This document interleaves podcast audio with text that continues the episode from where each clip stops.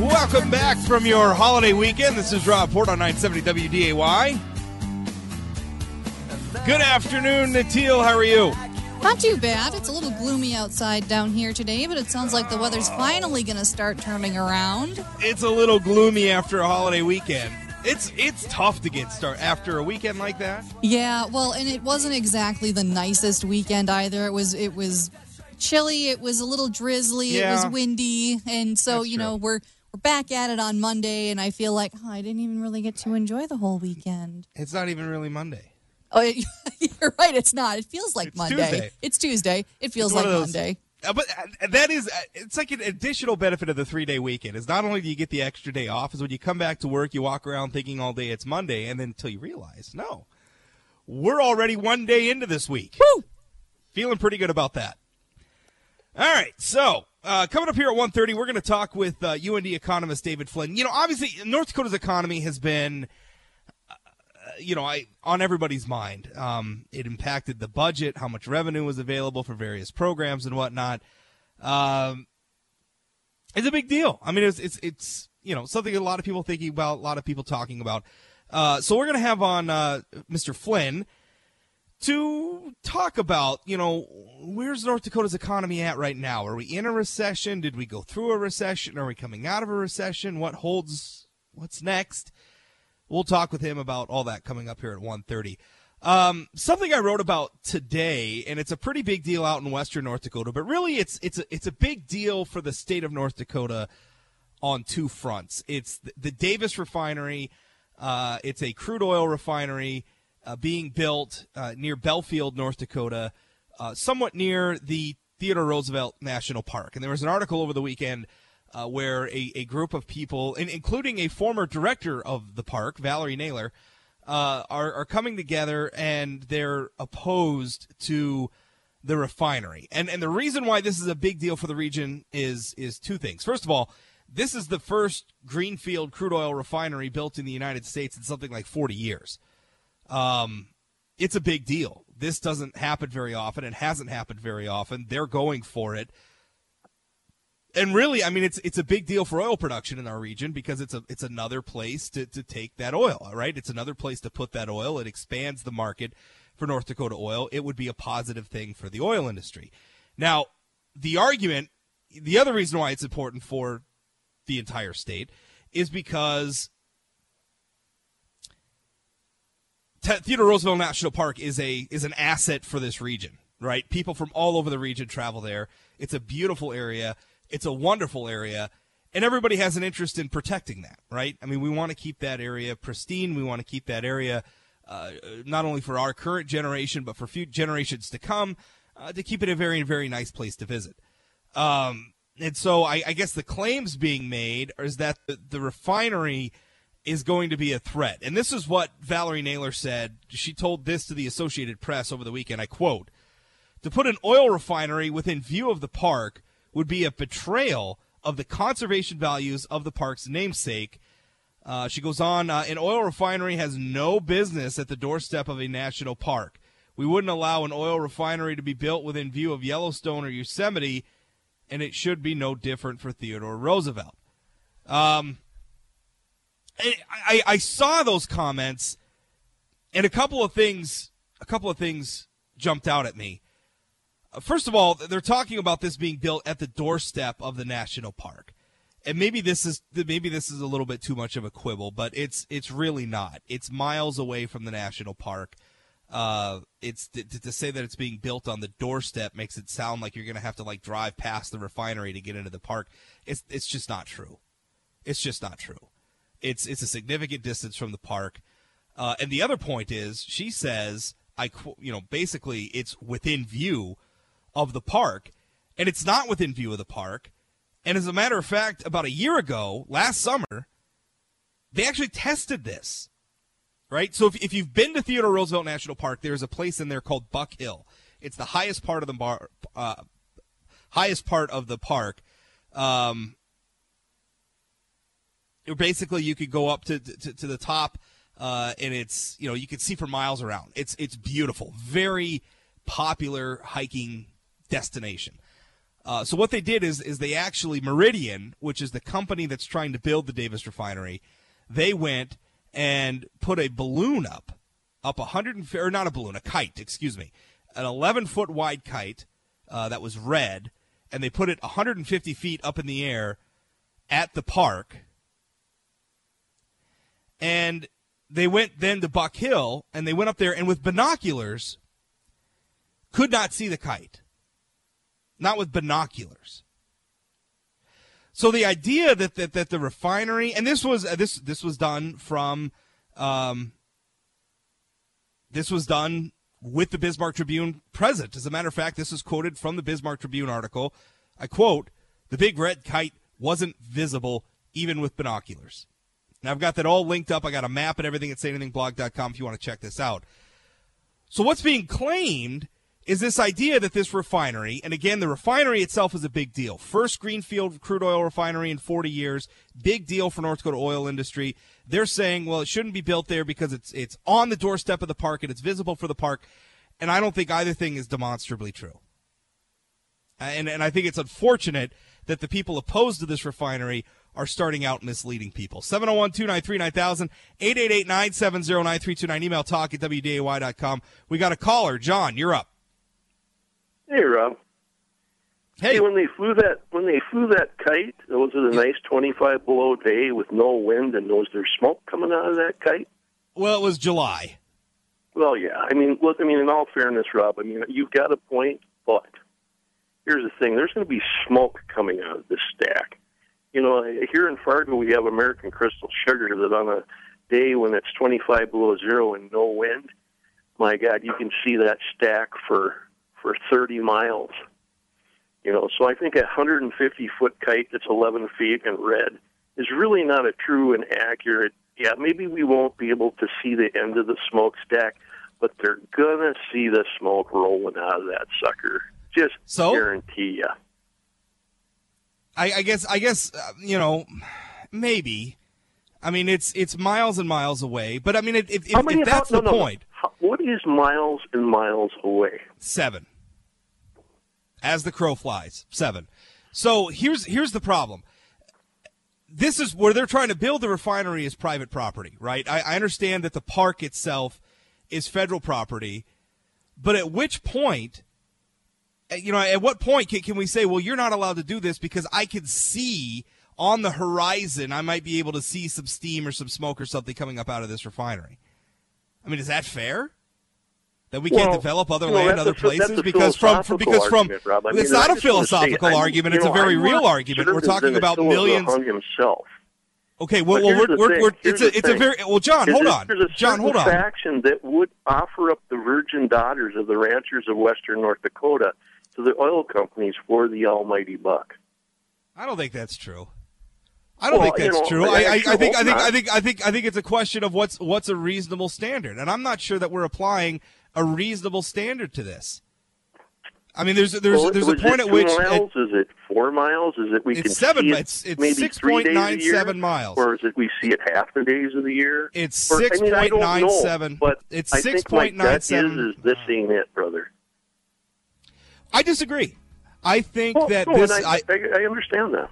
I, I, I think this is this is a ridiculous standard being applied by people who don't like oil development, and you know it's it's it, listen. This is an important piece of Well- infrastructure, and uh, you know th- th- there there comes a point at which conservation is one thing, but I mean when you can barely you can't see a kite standing at the highest point of the park with binoculars. At, at Well, what point is it, is, it like Was it a spotting scope? How big was the kite? there's literally a picture of the away was it? binoculars. There's literally a picture of the show. binoculars on sayanythingblog.com. Go take a look at it, John. 701 293 9000 888 970 9329. Going to continue. Uh, email talk at WDAY.com. We'll be back right after this. Don't go away.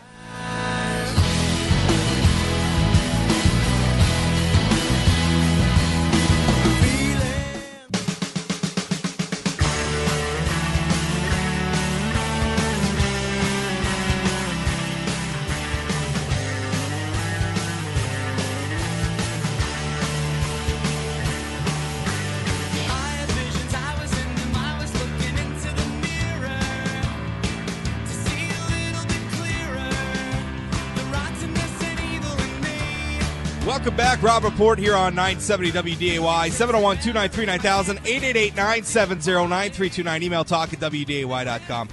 Theodore Roosevelt National Park is a it is a gem. It is a beautiful place. It is a it a, a very important uh, amenity, very important resource for our state. No question about it. But listen, I, I think the problem is we we apply such absurd standards, right? We all want to protect the park. We all want to protect the environment. But I, I, I- think the enemies of oil, the, the people who have a, a political, ideological objection to, to oil development, right? The keep it in the ground folks, the sort of people we saw out here during the, the, the, the Dakota Access protests. There's I, I, don't I don't think there's any standard. I mean, if uh, if you if you move the, the refinery somewhere else, they're just going to come up with something else, right? I mean, there's there's no. The problem is, is a lot of times, and, and by the way, if you're just tuning in, what I'm talking about here, the Davis Refinery, built by Meridian, it's going to be near, somewhat near Theodore Roosevelt National Park. Some of the, you know, a group has formed in opposition to it. They're claiming it's it's going to be uh, you know, right on the park's doorstep and that it's going to be visible from the park. And I don't, I just don't think those things are necessarily true, or, or to the extent that they are true, they're not. The opponents are exaggerating it. I, I guess is maybe my point. Um, my larger point is that it's it's really hard to have a good faith argument about issues like this because one side of this debate a lot of times are not necessarily arguing in good faith. Which is to say they're not arguing for the purpose of, of let's find a way to build this refinery in a way that doesn't impact the park negatively and, and harm the you know conservation, environmental, uh, tourist asset that that park is. They just don't want to build refineries and they're going to find whatever excuse they could find to not build them which to me is not a valid debate to have. We can build refineries safely. We can build these things to produce a product that we all use. And so we ought to. Now we ought to do best practices. We ought to do it the best we can. But, you know, we ought to do it.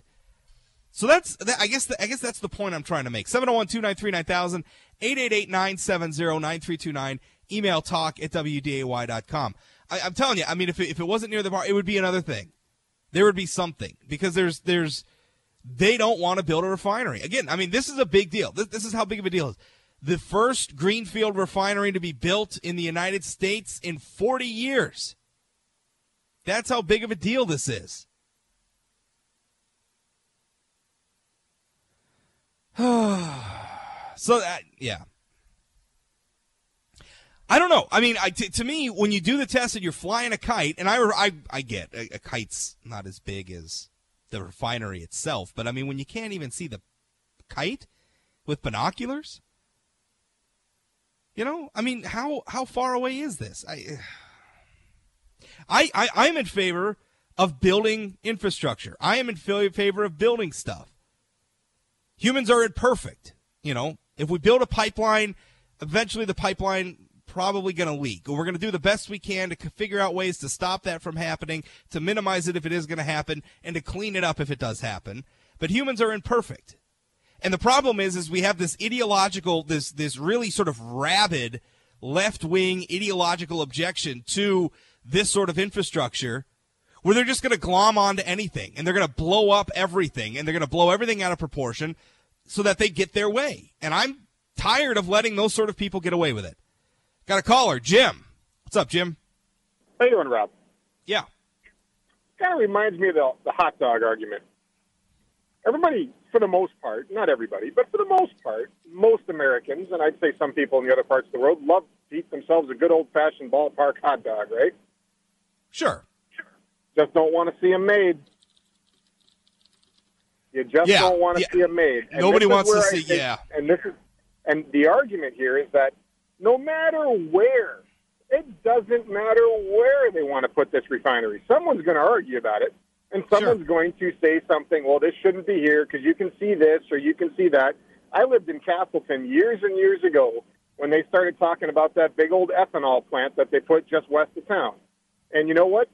When I still live there, and I don't live there anymore, but you, c- I mean, I drive up from from Kindred, and I can see the smoke coming out of the ethanol plant from 25 miles away. But it brought a lot of jobs, and it brought a lot of money, and it brought a lot of of economic uh, viability to that area, I guess, you know, to a certain extent. But again, it, I just I sit here and I was listening to that last conversation, and all I could think about were hot dogs. And everybody who loves to eat them, just like gasoline, we like to use it. We just don't want to see where it's made. We don't want it made in our backyard, Yeah. but we do want it nonetheless. Yeah, every uh, all, all the people who get upset, you know, they like to eat hamburger and everything, but then they get upset when they see that the cows get butchered or whatever. Like it's it's Right. always that farm kid feeling, right? Like like farm kids know where the food comes from, right? But you know, the city kids don't necessarily know. Well, this is where your hamburger comes from, and yeah, the process is a little gross, but you know what? We got to do it because otherwise we won't have hamburgers. Thanks for the call, John. Appreciate it. I want to sneak Tom in here before we break. Tom, we got about a minute left. What's up? Okay, uh, you got the uh, wastewater that comes from this. Where does this go, and what are the uh, what are they going to be refining here? Is it going to be oil. tar sands? Crude or oil. Just, well, crude oil is crude oil, but is it tar sands crude or is it What does it matter? Crude or Bakken crude or what? It's well, it's well. It's, uh, the the idea the idea is mostly Bakken crude. I mean, they're obviously building it in this region for a reason. We have a lot of oil here, so most you know their their focus is on Bakken crude. I don't know if eventually they would take shipments from other parts. I mean, obviously the oil markets change and shift. I Okay. mean, nothing is forever, but Okay, who is building it? Is this privately Meridian. owned or publicly owned? Private. Well. I, I I hope I hope we're not going to start building publicly owned oil refineries. That's a terrible idea. The company's called Meridian. It's a private venture. I see. And why do they have to build it in the in the national park? It's not in the national park. Oh, I thought you said it's in the No, that or in the. No, it's not in the national park. It's outside of the national park. I think what people are it's on private land near Belfield. It's there because that's where the oil is. They're saying it's too close to the national park, although you can't even see it from the park. Uh, so what are they planning on doing all this wastewater? You know, there's thousands and millions of gallons of wastewater full of toxic chemicals and stuff. And every time it floods or whatever, it gets into the groundwater. So what are they going to do Yeah, about it? well, you know, I we we're, we've been refining in this country for years. I think we know how to deal with it. You know what? I think I'm going to try to get somebody from Meridian on the show, and we can have a conversation about this because I think it's a good conversation to have. I got to go though. More coming up straight ahead. UND economist David Flynn. Don't go anywhere.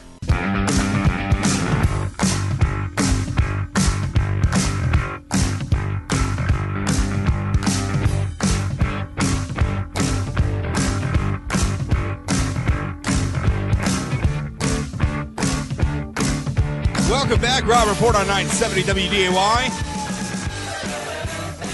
701 293 9000. 888 970 9329. Email talk at WDAY.com.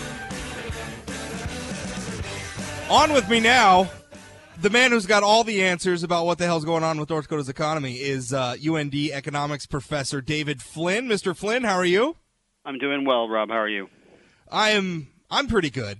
I, I say you've got all the answers to the economy. Our economy is commodity driven. So if you've got the answers about what North Dakota's economy is going to be, it means you know what the commodity markets are going to be. And if you know what the commodities markets are going to be, something tells me you wouldn't be a UND professor anymore. You'd be a billionaire on an island. I think somewhere. that's exactly right. Yeah.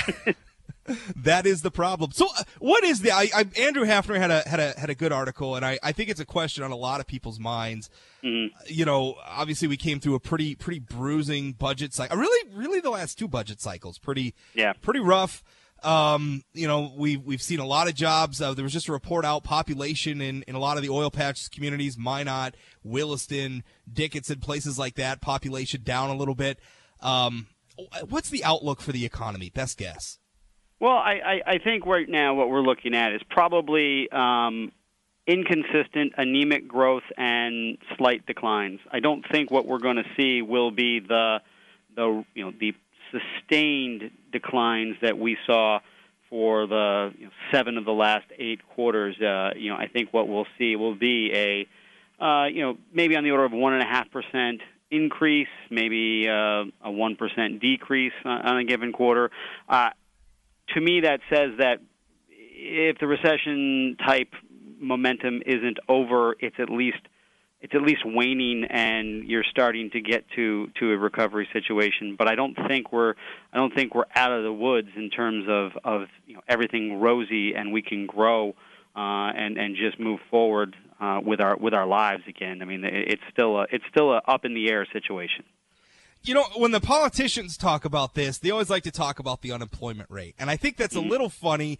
And I, I think what we just came through with with the oil situation, where obviously we had this big influx of workers and this very very unusual situation, but I, I I think it's an extreme that illustrated a long term point about North Dakota's job market, which is generally our unemployment rate is always low, and the politicians love bragging about it, but it's always mm-hmm. low because generally, if people don't have jobs in North Dakota, they leave.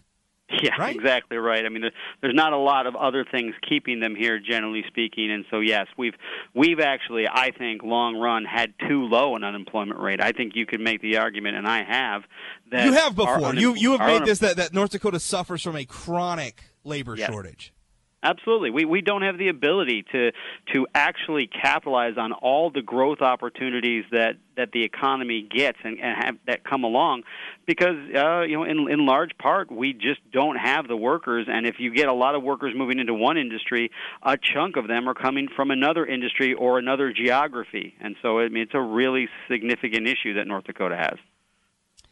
I, I agree. 701 293 9000 888 970 9329. So, so drill down in, in, into this a little bit. I mean, as, as we're looking forward, you know, we're talking about, I mean, I mean are we just going to hold the line a little bit? I mean, are, are we, is this, is it safe to say that maybe this is rock bottom?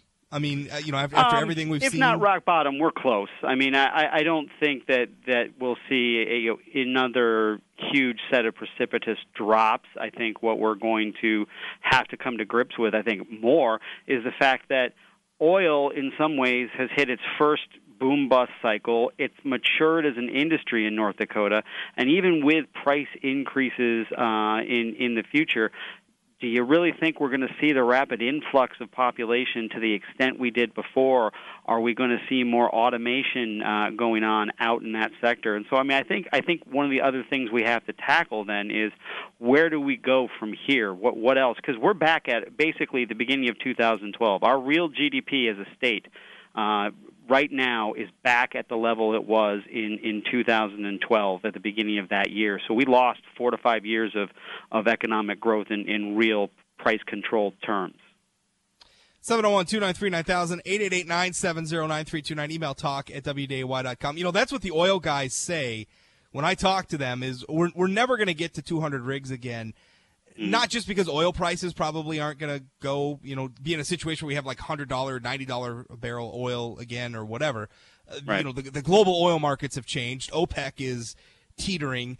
Um, you know, so there's a lot going on with that, but also just technologically. I mean, it's just Yeah. it's a different it's a different play now. They understand more about it. Uh, they're they're constantly refining the techniques. I think everybody sort of thinks you know very statically of oil. You know, we just well they're just punching oils in the ground, and it's the same thing as you know a hundred years ago, and it's not. I mean, even within the last ten years, you know they they have made very and it, it changes. You know, is it it's less labor intensive, so there's just a lot of changes just within that market. But what about agriculture? I mean, what's what's the outlook for? I mean, that's the other big thing. I mean, oil is Sure. what everybody talks about, but ag is is every bit as important to our state. Where are we going there? Well, again, ag is another interesting play here. Commodity prices still being what they are, there's still a lot of uncertainty about the ability for commodity prices to hit any kind of sustained increase. And ag has, you know, even even in the last you know 10 years, ag as a share of the state economy is down from the the almost double digit level to about half that, uh, and so it's even if we see some significant uptick there, it's not going to immediately translate into I think widespread economic gains like some might expect or some might think. Uh, you know, and and that's really again the two main linchpins, like you mentioned, the energy and the ag we're going to have a lot of uncertainty and a lot of volatility about them going forward. And if you look at the other major sectors, in 2016 there was only one that had four positive growth quarters in 2016, and that was finance and insurance, which accounts for something like 4 to 6 percent of the state economy. So volatility in, in the overall economy, volatility in your linchpin sectors, um, there's a there's a good chance that we're hitting the bottom and and we're going to have low, slow growth for a while while everybody adjusts. All the realignments continue, and then you turn around and, and start to see you know positive growth once the proper realignments are made. But I mean, it's going to be a searching process.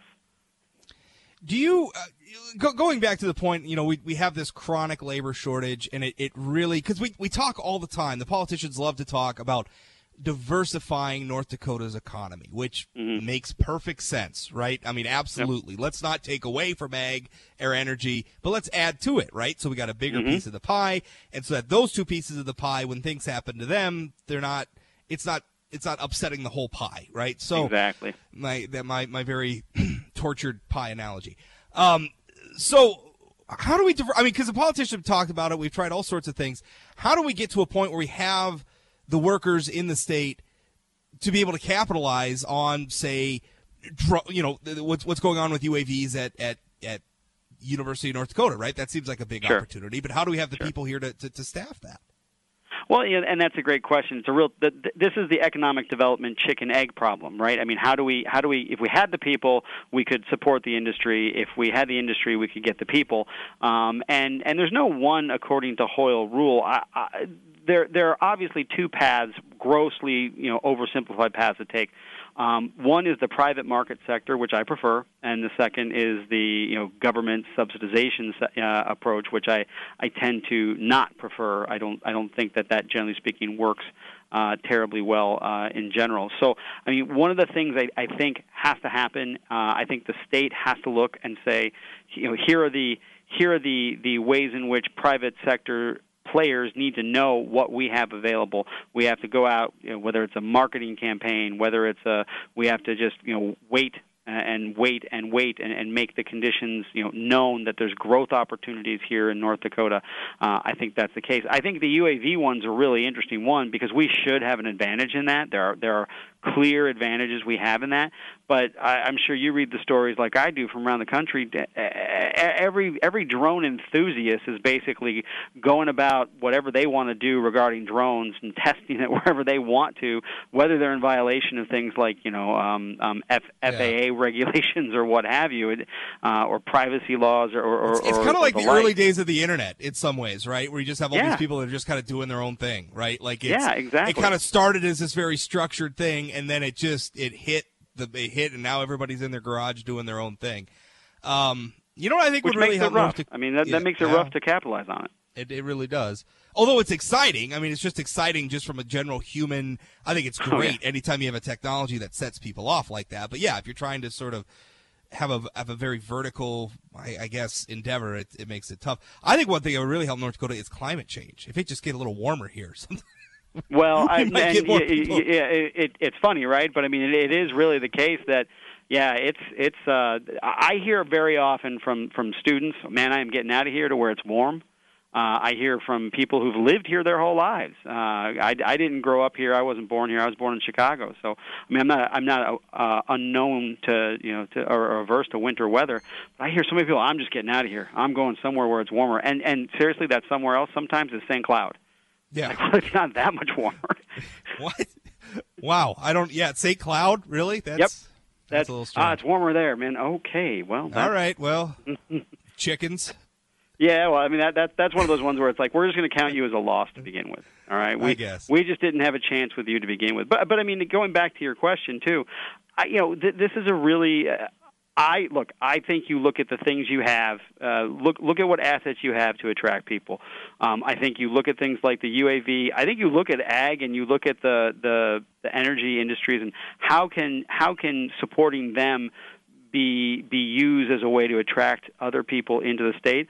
I think you look at higher ed as a way to bra- drag people into the state, uh, either for school or Yeah. know, with jobs, and then. But we haven't. I mean, them? not not that I want to delve into higher ed. I mean, too deeply, but I mean, we haven't. I mean, that's always the argument, right? With tuition waivers, and I mean, that always creates a lot of a lot of No, no, no, no, no. criticism Uh, or whatever.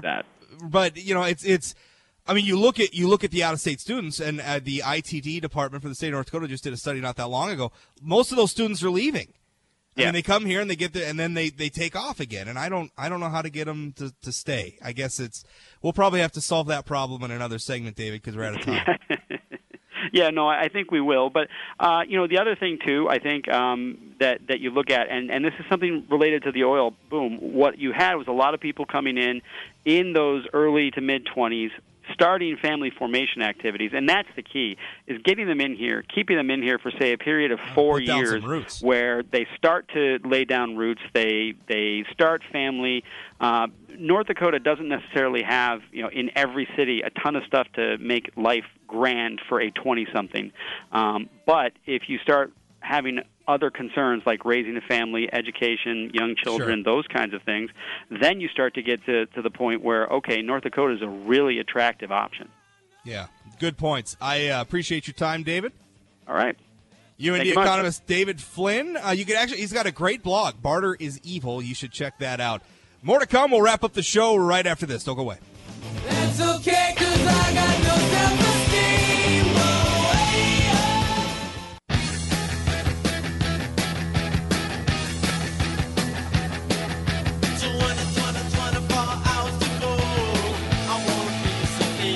Welcome back. Rob Port here on 970 WDAY. Still a few minutes if you want to join the program. 701 293 9000 888 970 9329. Email talk at WDAY.com. Natil, what, what do you think North Dakota could do to get more young people to stick around here? Um, I I guess for for me, You're a young person. Well, I I am. I as far as most things are considered, yeah, I, I would Is be. it video game arcades? Do we need to put. I I miss video game arcades, but that's a whole nother. That's a whole I do nother. too. That's a whole nother thing. I I think that smaller cities need to create more amenities Yeah. because right now the the population dispersal of North Dakota is very we're, we're very widely dispersed. Yeah. And a lot of the cities that aren't Fargo don't have a lot of the amenities that keep people around. I mean, the small towns have great schools, they have great communities to, to raise families in, but there's not a lot to do for young adults. Yeah. And that's a problem because young adults get bored. And if there's, you know, if they if they don't have a real solid reason, like a very good job to lay down roots in these smaller towns, they're they're going to choose to lay those roots down somewhere else. when when Mr. our, our guest UND economist uh, David Flynn from the last segment he he actually made I I had him gosh I think it was maybe last year now and I had him on the program and he made that point and it just resonated with me that North Dakota always I mean it's not it wasn't just during the oil boom or when crop prices are high or whatever North Dakota always has a, a labor shortage. I mean, we brag about that low unemployment rate, but it's really it's really not good. I mean, it, it would be nice if we had a, a ready pool of of people willing to go and and I, I agree with you. I mean, I, I wish there were more things to, to, to keep people around. I mean, the, the bugaboo there though is that amenities cost money, right? I mean, if, And they- if they it's- if it's- absolutely do. If it, and if it's a private business, it's like you know, if they can't turn a, pro- I mean, how long do they have to go without a profit before they develop a customer base to where they can survive? And if it's if it's taxpayer funded, well, then you got to raise taxes. Well, if you raise taxes, well, then that's it. It, it could get prohibitive for people to move to a place that has high taxes and lots of amenities. So it's you know, it's a chicken and the egg thing. I don't know how you do it. Yeah, and I, I don't know if the smart idea is to, you know, figure out a specific sort of amenity that's really going to attract people and, you know, take some test markets and maybe try out like a co op for people. Because then you then you still have a privately owned business. It's just Sure. privately it's privately owned, shared You amongst spread- you- several and, and people. You're, you're spreading it out, and and, and you're making it a community thing, and and you know maybe people are willing to say, hey, you know, we recognize this may not be a profitable venture. Uh, At for least some not for a time, while, yeah. But but we're investing in something in our community. Yeah, I mean, I think that makes a lot of sense. But it's it's a quandary. I mean, I I, I think that is before you can do anything else, before you could talk about you know wanting to diversify the state economy or anything else, we have got to talk about bringing people in. And a lot of the stuff we're doing to date isn't working. The stuff that we're doing through the university system isn't working, right? We're, we're they're not the, the kid they're not staying. They're not staying in the state, and that's a problem because we need them to. And I don't know how we do that. I And- talk with people all the time at the, at the uh, here at Minot Air Force Base. I'm sure it's the same over in Grand Forks. Uh, people who come here, they get stationed here for the military, and then they they start families, and they end up staying because the school system's great, and you know whoever, whether it's the mom or the dad or maybe both, who are in the Air Force or whatever, you know when they get out, they find jobs or whatever, and they end up staying, and that's great. But I don't know how we replicate that. Yeah, because the the problem is that I mean this isn't just a, a trend in you know North Dakota or even just in you know, the last decades worth of youth. Young people tend toward urban hubs Yeah. because urban hubs have the the job diversity they're looking for. It has the amenities they're looking for.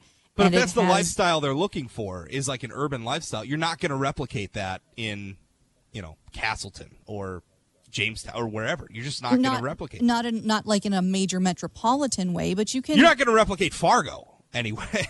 you know, No, and but but what I'm what I'm saying is it that it's those types of things that draw people to those urban areas and have for a very long time. So you have to find some way to at least bring some of that back to these more rural areas because otherwise states like North Dakota and Montana just aren't going to make it. one thing that I am interested in because I don't know that we have seen the full effect manifest itself, but as and I hate using this term because it's so loaded and they get beat up, but but I guess as the millennial generation, they're really the first sort of internet generation, right?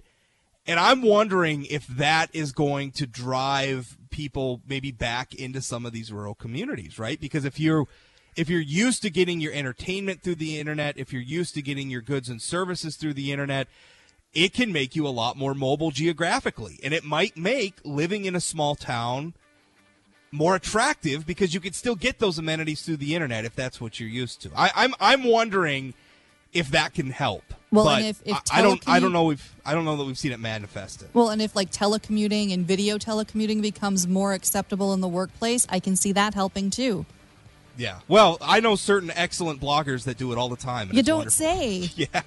All right, we got to go. Jay Thomas show coming up next. I'll be sticking around for that. Catch me here 1 to 2 p.m. Monday through Friday on 970 WDAY or 24 hours a day, 7 days a week at sayanythingblog.com, North Dakota's most popular political blog. Thanks again.